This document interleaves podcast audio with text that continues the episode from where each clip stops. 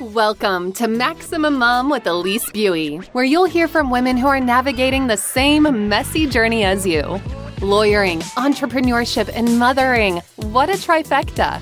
We're here to share tips, resources, wins, losses, and encouragement for moms who are raising a family while building a law firm. So you feel less alone in your journey toward a fulfilling career and being the best mom you can be. Hey, good morning. We're here with the Maximum Mom podcast, and I am here with Carol Williams this morning. Welcome. Hello, hello. And I have to just apologize to everyone. Obviously, I'm outside. We have contractors like just absolutely making more noise than I thought was possible. I was like, oh, I'm sure I can just ignore your noise. It'll be fine.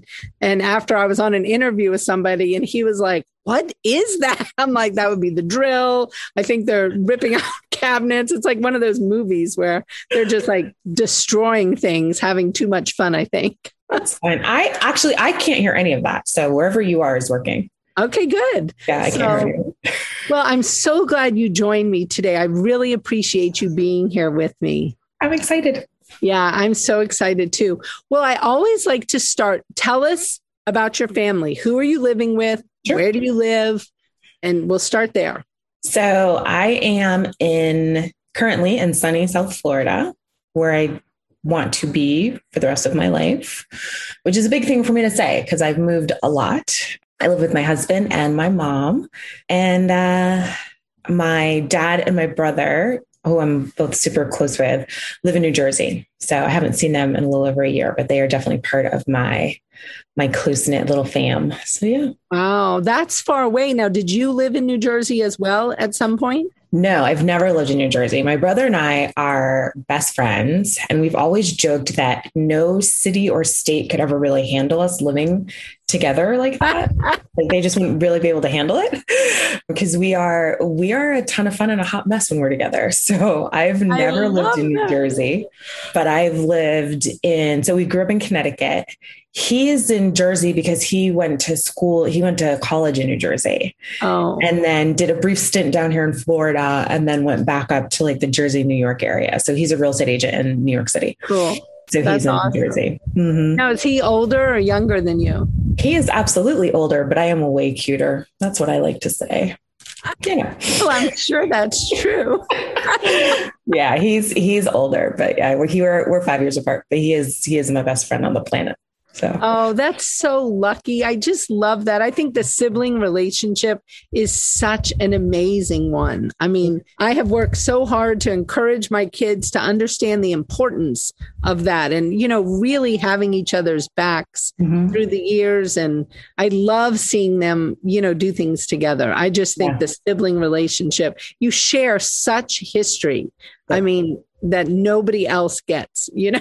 You know, my parents always told us whenever we were bickering over, you know, like a toy or what to watch on the television, my mom was like, listen, either you two figure it out or I'm going to figure it out for you. She's like, but at the end of the day, it's always going to be you two against the world. Yep. So figure it out so I don't have to do it for you. And we were exactly. like, oh. And I was like, okay, I win. We're watching Sesame Street, you know, whatever it was. I win. I love that. But I think your mom is dead on. Yeah. I think that yeah. is, it is. I mean, siblings, you think of, I know in my work, I mean, I see siblings come together dealing with family law issues or estate planning. And mm-hmm. I mean, it truly is them against the world, yeah. you know, or them figuring out how are we going to care for our parents or what are we going to do? And those families where the siblings just don't get along, it's one of the sadder things to watch these yeah. destructive kind of relationships go down and you're like ugh you know something went awry during yeah. those sesame street battles because this is not how it should look no that's true but yeah i don't i can't like we've always been close like we never had a period of time where we didn't get along or where we didn't talk or anything like i remember calling him from high school because I was in a boarding school. I remember calling him and telling him that I got into college. And he said, Hold, please. I need to put the phone down. And he put the phone down. And then he came back like five minutes later. And, and I was like, Are you done? And he goes, I had to do my happy dance. I had to do my happy dance. So, like, we've just oh, always been super close. He drove up from Jersey to Connecticut then drove back to Philly so that I could see the school and stay wow. you know he he had friends in the area. He's like well i don't need to see you you know for the weekend or whatever. So he dropped me off with a girlfriend who had been in my high school the year before. She was a year ahead of me. And so i hung out with her and saw the school all weekend. He was with another friend like and i saw him again when he picked me up and dropped me back off at school. That's amazing. Yeah yeah. That's so uh, so lucky. Well, I can't wait for you to be able to see your father and your brother soon. I Hopefully. I literally can't wait. And my dad is super super particular. He doesn't really like anybody else cutting his hair but me. But mind you, uh-huh. I've never lived in New Jersey. So when I lived in DC and Virginia area, I would drive up at least once a month and I'd, you know, and then I'd cut his hair and stuff. So now he's had to have other, he's had to have a few other people cut his hair. And let me tell you, he's none too pleased about that. I bet. Well, you're going to go up and you're going to hear an earful about his hair, oh, I'm yes. sure. Oh yes, but that's well, you're gonna have to give him like the premiere cut of his life. Well, and I keep telling him, I was like, Dad, because we, you know, because we can Facetime or whatever, and I was like, Dad, yeah. your hair's getting long. He's like, I know. I was like, okay, okay, I'm not, when I come up there, that's the first thing I'll handle.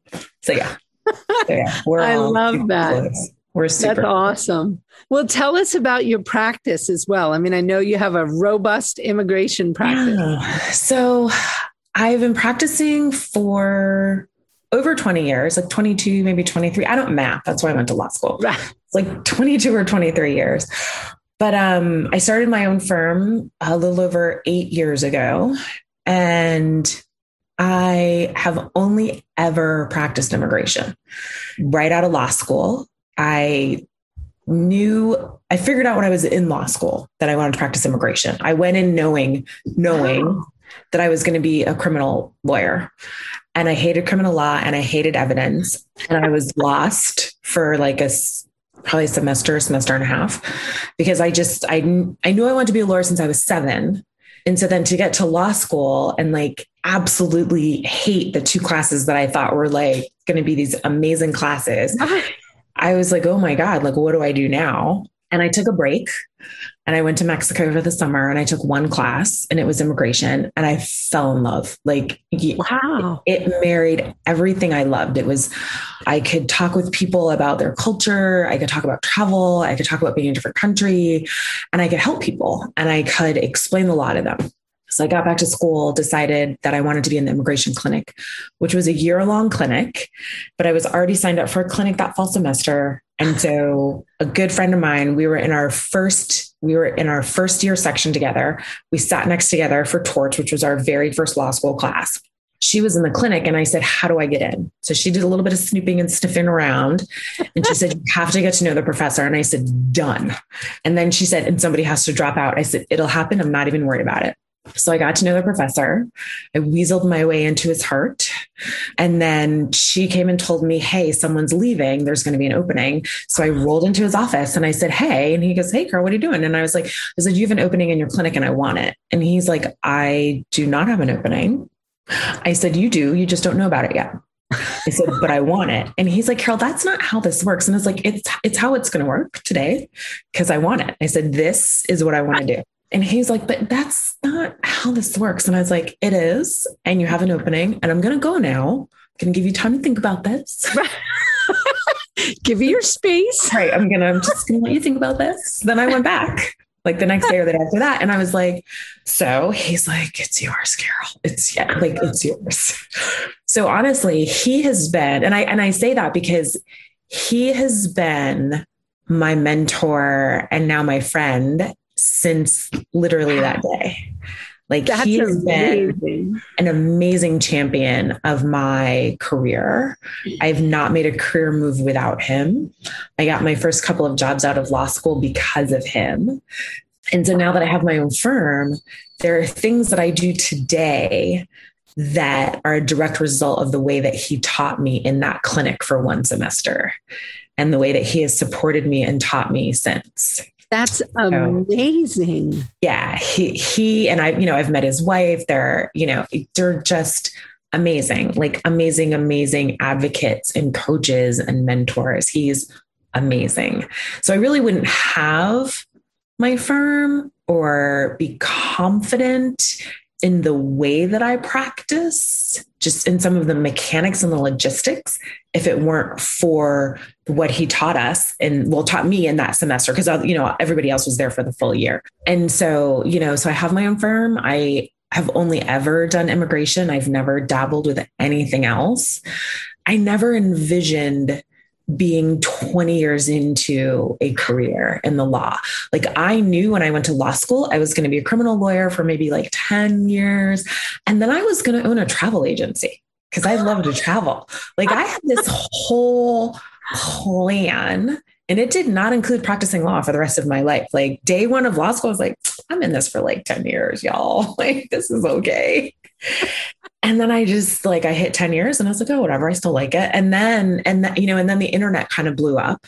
And right. then the whole like travel agency thing, like there aren't as many. Right. And so I was like, huh, eh, I like what I do. No, I actually love what I do. Eh, I'll stick with this and we'll see. I'm still here and I love it. Wild. You know, I, it, you know, uh, one of my attorneys, she recently left me and I am, as I say, a thousand and ten percent happy for her and like 110% sad for me. Right. I think it was an amazing move that she made. And she said to me, she said, So if you ever want a job where I'm going, I'm pretty sure they'll hire you because I just talked about you during my interview. and I was like, That's pretty cool. That's awesome. That's pretty cool, you know. It also tells me, I mean, you listen to you what you learned from your mentor and yeah. just since you and I have been on the phone, I mean, you have a mentee who's in the military and you have this person who you have worked with who obviously thought of you in such a mentoring role. I mean, it's interesting like you have a really strong mentor mentee mentality around who you are and how you show up in the world. I think it's fascinating. I do. I do. And, you know, I think I got that from my parents, mm. honestly. They both grew up in the segregated South. And so my brother and I grew up in, you know, they moved up to Connecticut. And so that's where my brother and I were born and raised. So my brother and I are like New Englanders, basically like through and through. Right. But my parents are very, very Southern. And so there was there were all these stories that we heard about their childhood experiences mm-hmm. and what happened when they went to college. And I think when I sort of unpack that all, it was a sense of family and a sense of community mm-hmm. that got everybody through. And so, whether that family and community were blood related or not, they were people that you knew you could rely on and that knew only had your best interest at heart right. and were going to help you get to whatever that next phase was for you. And uh, you know, I, they never said those words specifically to me, but right. when I think about everything that they've always told my brother and I, it was this big sense of community. And, you know, when my parents grew up around extended family, my brother and I didn't because my parents had moved up north. Right. And so, you know, we, I think, as a family unit, were even closer right. because it because it was just us you know? And so you know i always joke around you know i've got i'm a member of a i'm a member of a sorority and those are my sisters you know? Right. and and i love that because i didn't i didn't grow up with biological sisters right. you know? But there are women out there who want me to succeed and I want them to succeed. And we push one another just as much as my biological brother pushes me. Right. You know, do well. And it's just, it's this sense of community that has been instilled in us since, since we were young. That's amazing. You know? and so yeah so i love kind of bringing people in into that you know and i and i tell my friends i'm like listen once you enter my orbit, I don't let you go. but that is so powerful. I mean, you think about the deep relationships you develop in your orbit. I mean, those relationships are life changing because they are so deep and meaningful. I mean, I can just hear it and feel it in what you do yeah. when you think about how you relate to your father. And I mean, something mm-hmm. as intimate as cutting somebody's hair. I mean, that's a, you know, a pretty intimate act that you know he trusts you to do and really looks to you for and i can only imagine like what this lawyer felt like working with you you know and how and just listening to you see joy and positivity in her leaving while of course it made you sad i don't mean so sad so sad yeah. so sad i don't mean to diminish the sadness at so all sad but you just, also knowing it was a good yeah. move for her I think, but I think, I think it's a fantastic move for her. And like, I'm really like excited for her. And I, and I told her, I was like, listen, just because, just because we don't work together anymore doesn't mean that, that you can't call me if you have questions. Totally. You know, like, you know, if you've researched and you just can't figure it out, just call me. Like, like I, I, I don't just drop off the face of the earth, you right. know? And she, she was really stunned by that. And I was like, I don't, listen, I was like, I don't know who you're used to being around, but I do not work like that. So, oh, I wish we could spread that secret sauce everywhere, though. Yeah. Like when people are getting so angry at the people that leave and they're, you know, and I'm like, I mean, unless they're doing something horrible in the leaving, you know what I mean? But yeah, a lot of times it's a positive move, I think, for mm-hmm. people to be, yeah. you know, going someplace else, maybe trying a different area of the law, all kinds of yeah. different things. I mean, yeah. And I want to be that person that helps my people who are, are leaving. And wow. how can I support them in their next adventure, you know? And I've always had, I will say the majority of supervisors that I've had, I still keep in touch with. Right and they were always so supportive right. of my next move always yeah. so supportive of my next move even when my next move was to quit and not work and just to backpack around the world for a year so wow supervisor was she was like really carol and i was like yeah i just really? I, I i gotta do it and she's like all right and that is actually why i got hired by another by another firm when I got back. He said he's like we I think it was maybe like we were like a week or so in and he said, you know, one of the major reasons I hired you was because you took a year off and you just traveled and you just you did what you wanted to do. And I said, just remember that when I tell you I'm going on vacation. right but yeah, you know, and we're like he and I, we still talk. Like we're still, we still hang out. And he's, you know, he's down here in Miami, and you know, we hang out. We, you know, right. We, you know, we go to lunch, we talk, we call one another if we, you know, have questions about cases, and it's just, it's just a great way, I think, to leave one role and move to the next role. Totally. You know, and and I, in a sense, you you bring those people with you and yep. you bring that encouragement and their knowledge and you just continue to share it out. Absolutely. You know? So, I mean, both sides of that equation have to be kind of emotionally intelligent enough and yeah. secure enough to do that. I mean, I love hearing about backpacking around the world. You're going to have to tell us about that. I mean, where did you go? How did you determine? like, how, I mean, how did you do? Give us all the details on that. You know, there's oh. people that are dying to do this. So, one of my sorority sisters from undergrad, her best friend had gotten back from her round the world trip. And my sorority sister was telling me about her her best friend's experience. And I was like, huh, kind of like that idea. Yeah. kind of like that idea a lot. so I kind of let it float float in my head for a little bit. Then I went up to New Jersey. I saw my brother.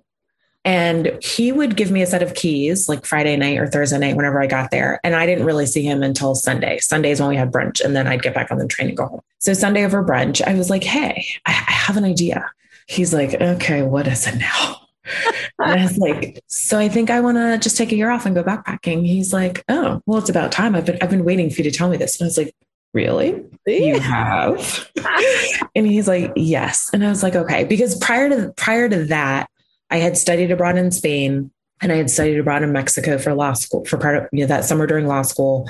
And then I had gone back to Mexico every year after that. Oh. And just traveled around and whatever. Right. And so and so he said, okay, yeah, that's I don't that's cool. So I kind of didn't believe him, but I kind of did. So the next weekend, I showed up on his doorstep unannounced. And he was like, Hey. And I was like, So I just need to see the whites of your eyes again. I just, I need to have this conversation all over again. And he's like, Okay. And I was like, But we're not going to have it till Sunday because I've already made plans with my other friends in the city. He's like, Of course you have. he's like, Here are your keys. I will see you on Sunday. So we had a long conversation on Sunday over brunch. And I said, All right, I'm doing it. And then I there was a map, there was a store at my very first job out of college, or out of law school, rather. Right as I got off the metro, that all they sold was maps and globes. Uh, and I'd never been in there before, but I was like, I need a big map. Yeah. Spread out on the floor and some push pins. So I go into the city and I go there and I get a map. And I firmly believe that, believe that everything happens for a reason. And I think the reason I noticed that story years before was because I was going on this trip. I just totally. didn't know it at the time. So I get the map, I roll it out on the floor, and I just put push pins in every every city, every country I've ever heard of. Like it didn't matter how I'd heard of it. I just put I just put the push pins in. And it was it was a couple of months of planning. I was saving for a house at the time. I just my real estate agent called me and she had a house that was like $30,000 over what I wanted to spend. And I was like, we're not doing this. You're fired and goodbye. And then I was like, right? I was like, you're fired and goodbye. And then I used my down payment money, added That's more perfect. to that, and then set a budget of $65 a day. And then I had a separate pot of money that would get me from country to country. Right. And then I had a separate pot of money that I would use when I got back home. So the money that was for when I got back home, I didn't have access to it. Like I don't care what emergency happened, there was no way that I could access it. So I didn't dip into right. it. So I, you know, put my stuff in storage and moved out of my apartment and quit my job and did all that. And then I went back up to Jersey with one back, one big backpack. It was like 50 kilos because that was the limit and a whole bunch of guidebooks. I left some of the guidebooks in my brother's my brother's place because he was going to come visit me in Europe. And then I got on the plane from Newark Wow. I got on a plane from Newark. I had my guidebooks for South America and I found a travel agent out of San Francisco. I think they were in San Francisco. My memory is, I know they were in California, but I think they were in San Francisco. And so their booking, their minimum booking was two continents, four cities. So my mm-hmm. first booking was Newark to Ecuador and then Sao Paulo, Brazil up to London. Wow. And so I just knew that I was dropping in Ecuador on day one. And then by day whatever of my ticket, I had to be in Sao Paulo and I could do whatever I wanted in between there. And then my next set of tickets were so I got to London. Then I did, then I had a Eurail pass. So I Eurailed around Western Europe. Then from Western Europe, I got another set of tickets, which was I called back to the travel agent and I was like, listen, I have a trip planned. And I did this all by myself. I backpacked. But when I did Africa, that was the only piece I did on an organized tour group. Mm-hmm. So I called the travel agent. I was like, listen, I need to pick up the trip in Nairobi on X day, but I have a Eurail pass. So it doesn't matter where I fly out of. Just just oh, get right. me like a good ticket or whatever. And I'll just, you know, get myself to the airport. Doesn't matter which country. And he said, Well, where are you now? And I said, It doesn't matter. I was like, I have a Eurail. Like, truly, I said, It doesn't matter. He's like, Okay, Carol. so my next grouping of tickets was London to Nairobi and then Cape Town to New Zealand. Last ticket was New Zealand to, no, it was Australia to California. And then the last half of that ticket would have been California to London again. But I just, I never used the last half of that ticket. And so I wound up doing South America and I went north to south and then over to Brazil. And then from Brazil, I was in London, stayed in London. My brother came to visit me in London. He had all of my guidebooks with, with like my European guidebooks with him. And then he took all of my South American guidebooks, all my gifts back with him. And he's like, What am I? Your international taxi service? And I was yes. like, Yes. Exactly. I, like, I love you, but yes, that's exactly what you are. And he's like, I was thinking like flying cabana boy, you know, he's like there just getting all the things, making sure. You know, really his role was to be my parents' eyes and ears. Right. that's, that's really what his role was. um, yeah. So then I did Western Europe. And when I was in Spain, I had two friends come visit me in Spain back, back to back, but separate trips. So they came to visit me in Spain and that was fun. And then went over to sub-Saharan Africa. So camped, like backpacked and camped. And by camp, I mean like pitching tents, like all that good stuff. And like we would buy all of our food, we'd store it in the truck, we'd cook it. So much fun. And then when I got over to New Zealand, the trip in Africa was about two months.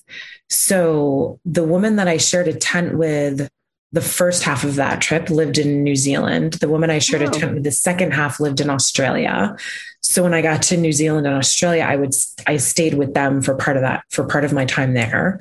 Um, and really just got to see just sort of the everyday non-touristy right. stuff, which was very cool. Skipped the Great Barrier Reef, so I have to go back and do that. And instead, I went over to the west coast of Australia because that's where my friend was. And lots, many tourists kind of skip that. They do, yeah. So she is the reason I love wine. She really, she's like into wine and actually has worked in the wine industry now for years. We went on a couple of cellar door tours and she really broke it down and explained it to me. And I was like, oh, oh, I like this oh i don't like that. That's this is oh this is good. Right. you know so she really kind of helped me break that down. So we'll always love her for that.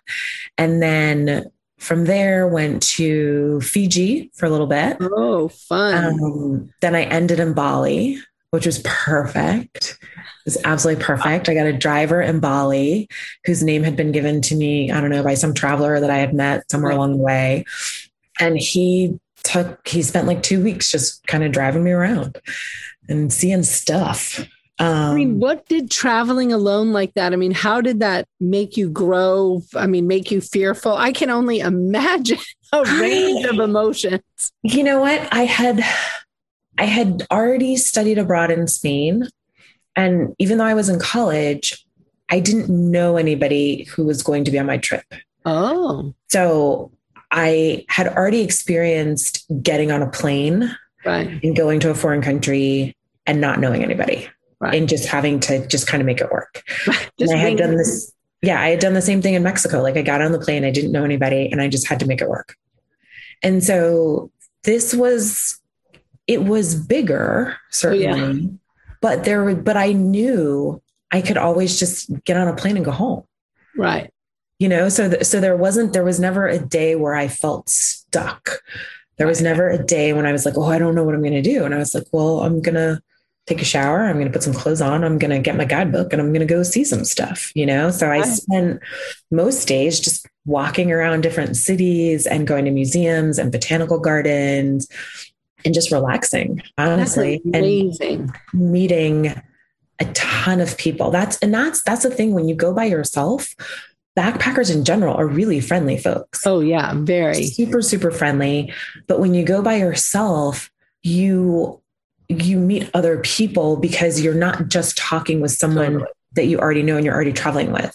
So I met a ton of people. You know, I met a woman in Rotterdam. She was there for her father's funeral, actually. She was helping do her father's funeral arrangements.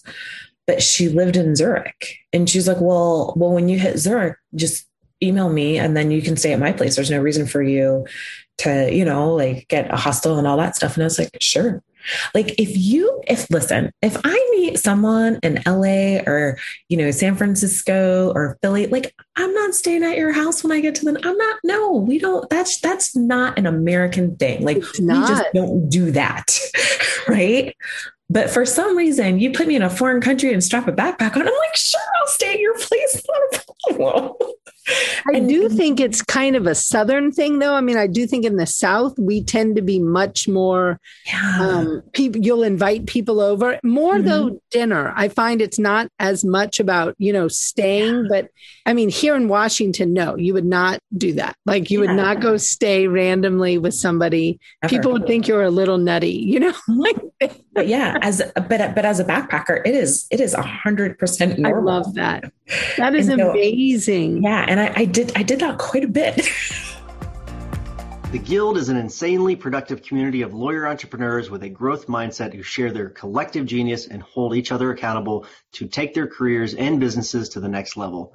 But in 2021, we are upping the game. In addition to exclusive access to the group, FaceTime with the two of us, discounted pricing for live events, and front seat exposure to live recording and podcasts and video, we are mapping out for members the exact growth playbook with our new program, Maximum Lawyer in Minimum Time. As a Guild member, you'll build relationships and experience content specifically designed to complement your plan for growth. For a limited time only, the Maximum Lawyer and Minimum Time program will be offered for free to all new Guild members. Join us by going to maxlawguild.com. Did you like journal about this or what have you what did Oh, you yeah. do to kind of really capture? I mean, that's a year of your life that's profound. I have volumes of journals, That's awesome. volumes of journals. Like I knew, I knew I would need journals.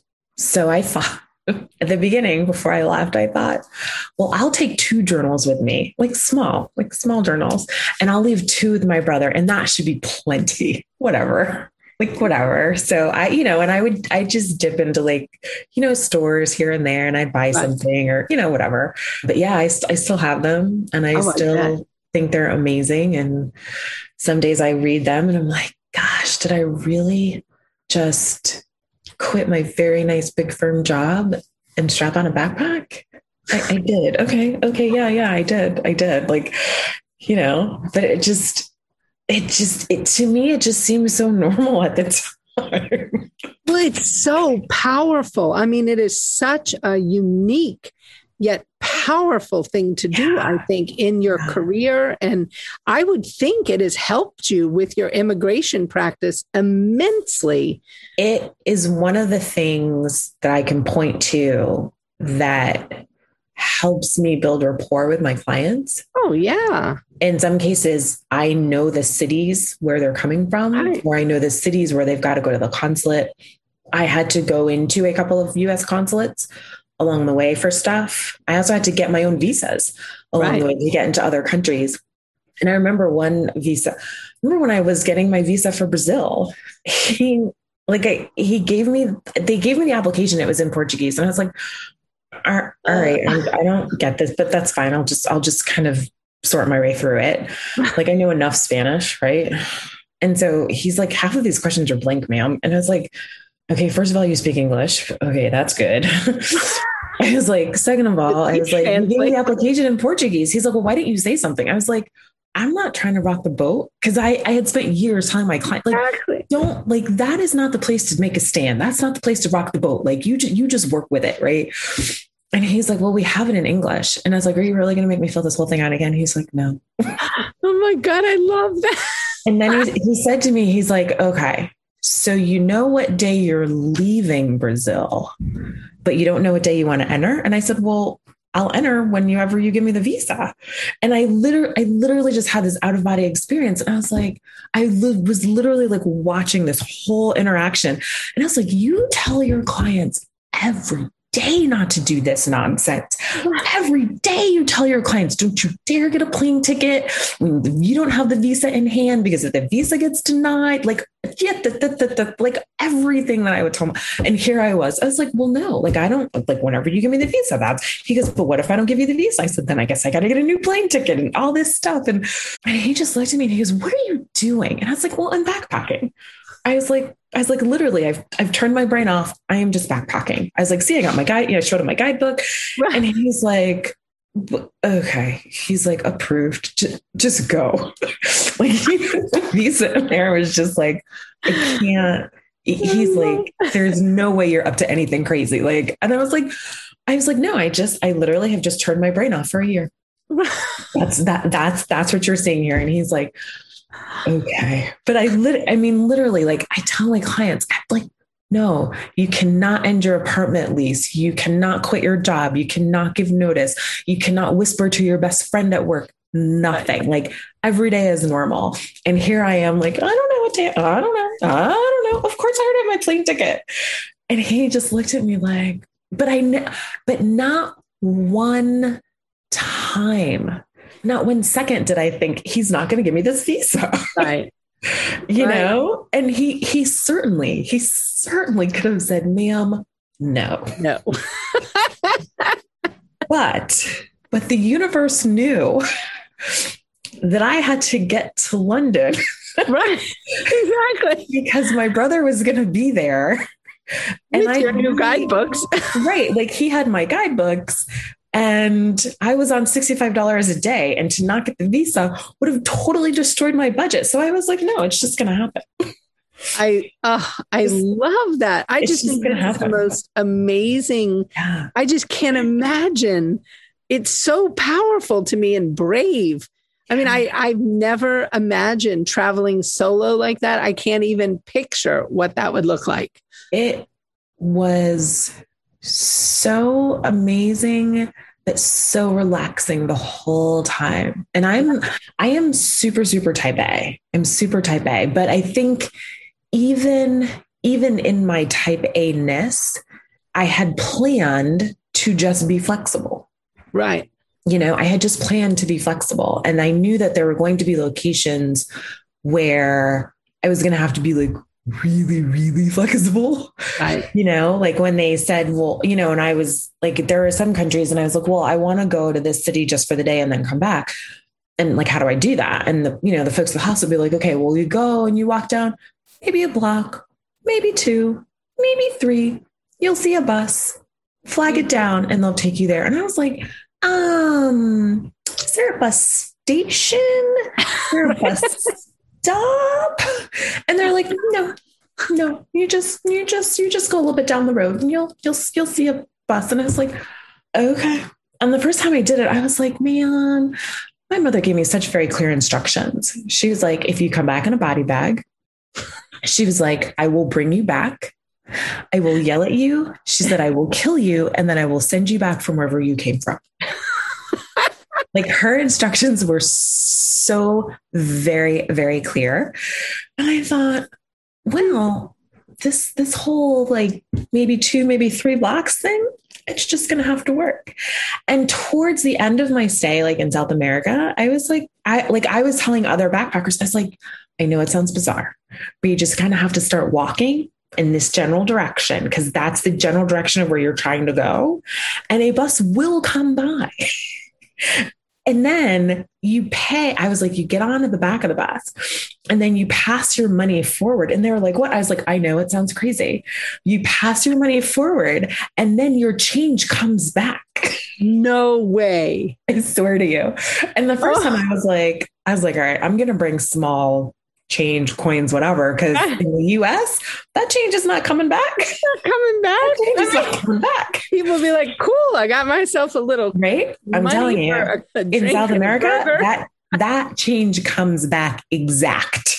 Amazing. And I was just like, I know this is just going to defy everything you've ever thought, but it works and you'll get there and you'll have a very good time. And then you'll just do the same thing coming back. And they were like, all right. And I was like, trust me, I swear to you, it works. That is wild. I mean, but you have to be very flexible. I mean, very yeah. trusting. I, I just planned on it though. Yeah, yeah, of course. As a type A person, you had planned on your flexibility. I had to plan to be flexible. That, but that's the oh. thing. Like I just, I had to plan on it. I just, I had to say to myself, you just have to be flexible. You just, and, and, you know, and part of it was that I had spent a significant amount of time in Mexico where I had to be flexible, you know, where it was just, it's just a different, it's a different culture, it's a different atmosphere, and people are not as uptight and crazy and like gotta go, gotta go, gotta go as they are here in the States. And so, you know, when some when I say, Well, where's the best station? They're like, Oh, honey, that is so cute. That is so we cute. We don't work like that. We don't work like that. Or, you know, you get to a bus station or a bus stop, like in the States, like you're used to being like, okay, and so the next bus comes at 415 and da, da, da. no, no, it comes, it comes around there. And I realized why it was so like around is because there were maybe like five approved stops, five official stops, right?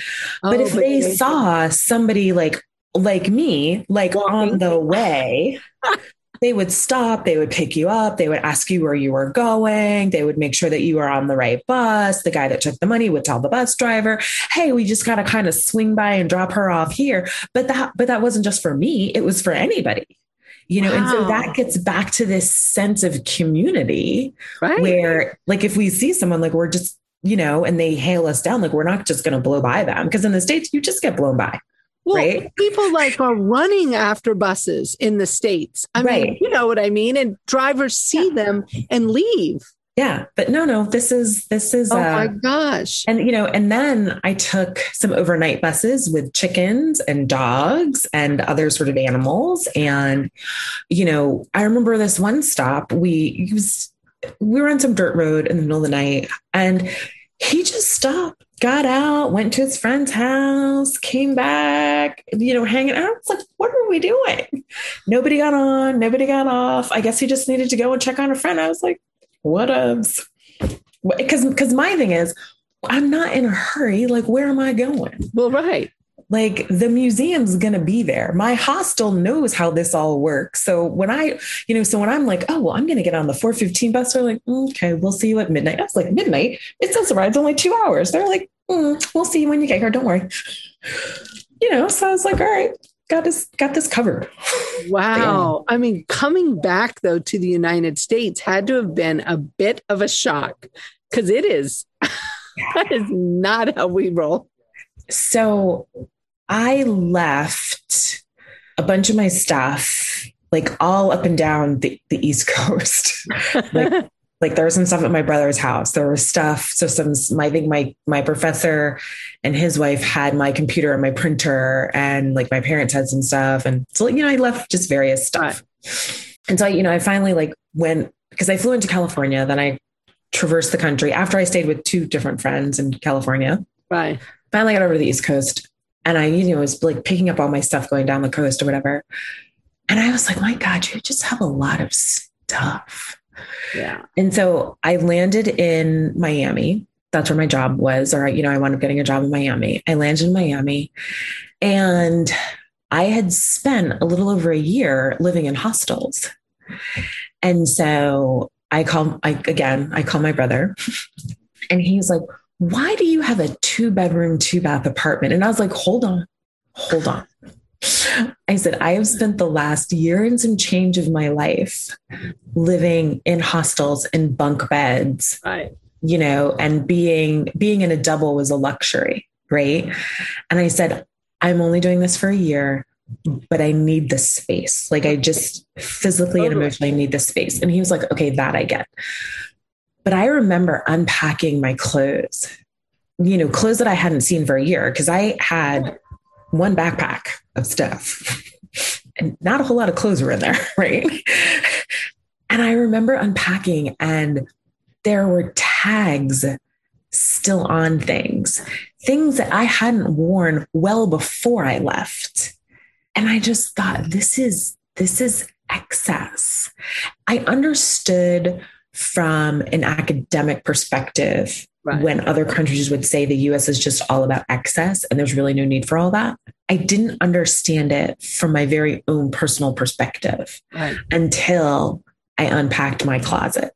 Yep. And I was like, wow, because I have just spent the best year of my life, the happiest I have ever been. And I, I, I wasn't unhappy when I went on my trip. I was not unhappy at all. I was 100% happy. But the best year of my life with quite literally three shirts right. to my backpack you know and i have an entire closet full of stuff that i just don't need. And then of course i looked at the fact that i had two bedrooms two bathrooms i was living by myself and it was just so extra. And then the other place that really kicked in for me when i got back was when i went out to eat. Mm the portion sizes right. were outrageous, outrageous, outrageous, outrageous compared to what I had just been getting around the world, like quite literally around, like nobody had portion sizes the way that we do at that point. Yeah. Nobody. And I lost so much weight. Like I bought this, I bought one new pair of pants from Old Navy, which I loved. Oh my God, I loved them when I left. And by the time I got back, I could take those pants on and off without unbuttoning them and without unzipping them. I had lost that much weight. And it was, I was not dieting, I was not trying to lose weight, but I was walking every day. Right. And the portion sizes were smaller. Like I remember the first two months, I went to bed hungry thinking about breakfast because just the portion sizes. I was like, what is this? Like, who, like, are y'all hungry? like, I'm hungry. And I was like, y'all, like, I can't hang out. Like, I gotta go to bed. Like, I, I am hungry and I'm on a $65 a day budget. So I gotta get, get to tomorrow. Right? Like if I get another entree today, like that cuts into my tomorrow money. That's not okay.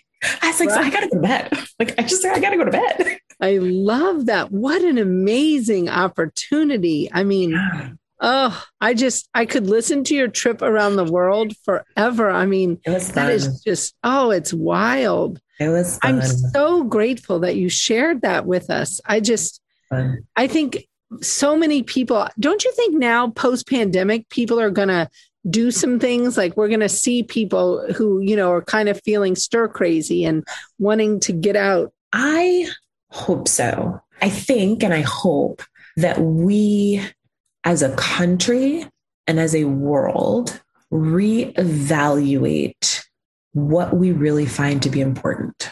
I do too. It's exactly what I hope. You know, and it's not for me. It's not sort of the work like 24 7 and yes I, I absolutely work a lot like we all work a lot but i really hope that we really evaluate what's important and you know and you know in our last week of life will we have a backpacking trip to look back on? Will we have like the amazing views behind you to look back on and say you know what? I just want to do something different. Totally. Yeah. You know? And i i think i i really hope as a working country that we reevaluate how we perceive all of our professions. Yep. because our our first line workers those folks that worked in grocery stores those men and women who are commercial truck drivers yep. they kept us afloat absolutely. during you know during the majority of last year. And you know our teachers and our firefighters they were essentially in harm's way every day every single day. And I don't think before this, people really understood that and had an appreciation for it. Right. And I, I, I hope, I hope we do now. But yeah, and I, you know, and I just, I hope people really think about what they want to do for themselves because yep. it's okay to be a little bit selfish. It's yep. okay to take vacation. You know, it is it's okay to quit your job and go around the world for a year. Exactly. like, like, the world doesn't end, families don't crumble, you know? Right. And, and it all works out and you become something different than when you left. You know, like I had this That's whole so epiphany. Powerful. I had this whole epiphany when I was in Italy. When my brother hears this, he'll totally laugh at me. But I was like, wow, like I am really usually like uber hyper and very type A normally. And I think it was just because I was so relaxed right.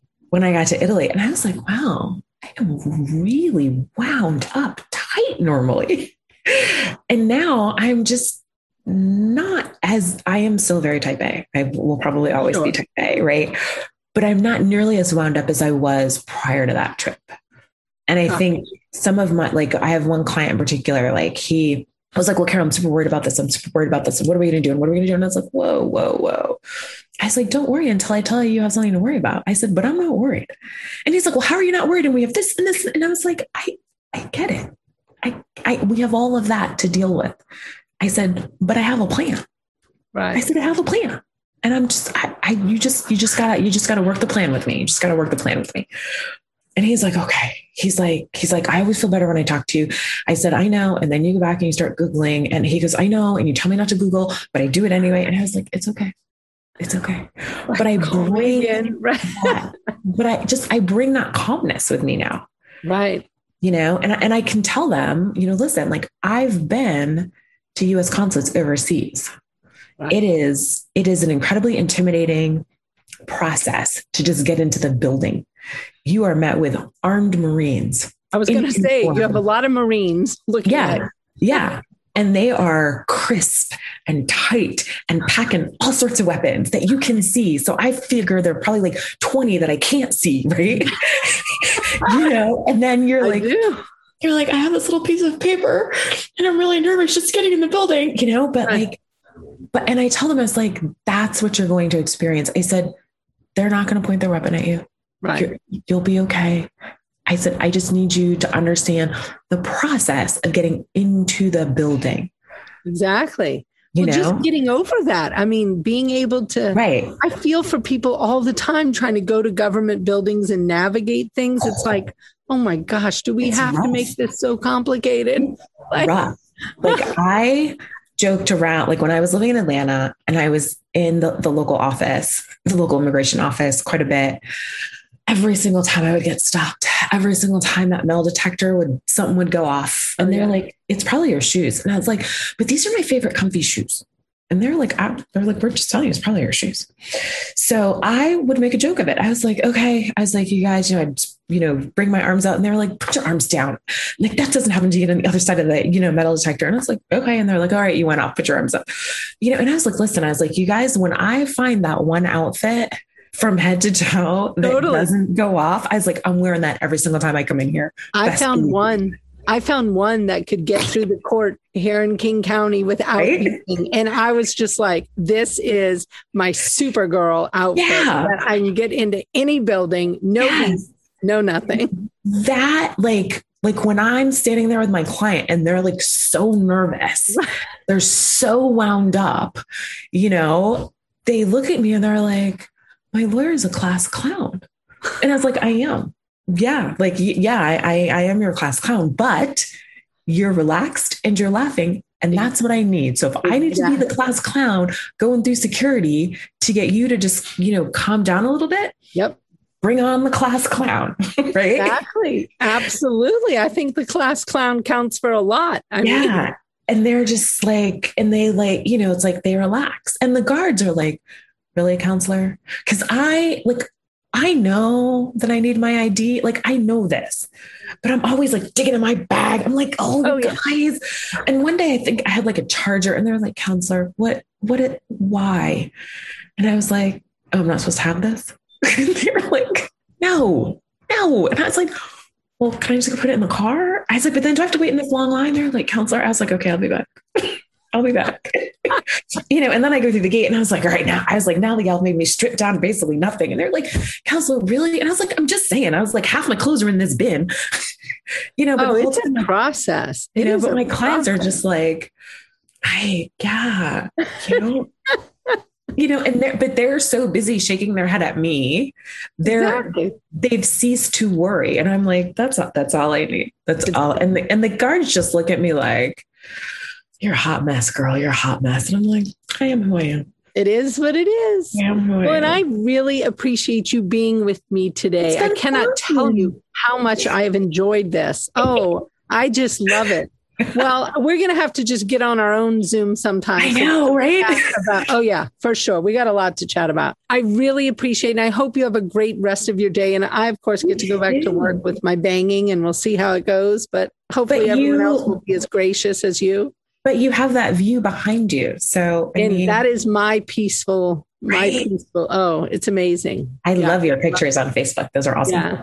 Well, you have a wonderful rest of your day and enjoy your week. All right. You too, my dear. You too. Thank you. Thanks for listening to the Maximum Mom Podcast, a production of Maximum Lawyer Media. Be sure to subscribe to the show so you never miss an episode. See you next time.